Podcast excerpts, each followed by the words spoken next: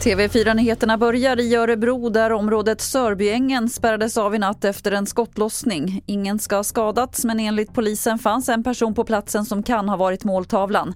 Polisen har inte gripit någon misstänkt. De utreder det som försök till mord och grovt vapenbrott.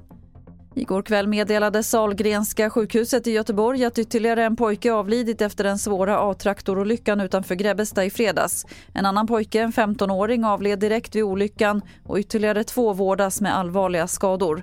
Enligt räddningstjänsten ska A-traktorn ha kört av vägen och krockat med ett träd. Det kommer in allt fler klagomål om solceller till Allmänna reklamationsnämnden. Jämfört med 25 förra året så har det i år lämnats in över 100 klagomål.